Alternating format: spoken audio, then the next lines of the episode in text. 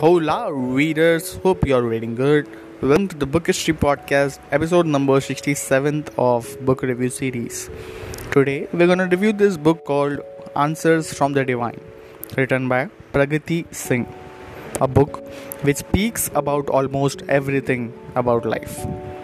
After reading it, your perspective towards the world will never be the same, as this book has elements of Vedas and Gita.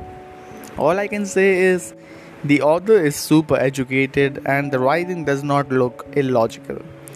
The book explains different astrological concepts more deeply, and that's where I couldn't stop myself from highlighting some of the points. Along with mythology, the author speaks about death and how to avoid anxiety and suicidal thoughts as well. To be frank, I like this book better than The 5AM Club by Robin Sharma, as there is a variety of topics covered. She writes, I quote, "Death is not the real end, and the birth is not the real start."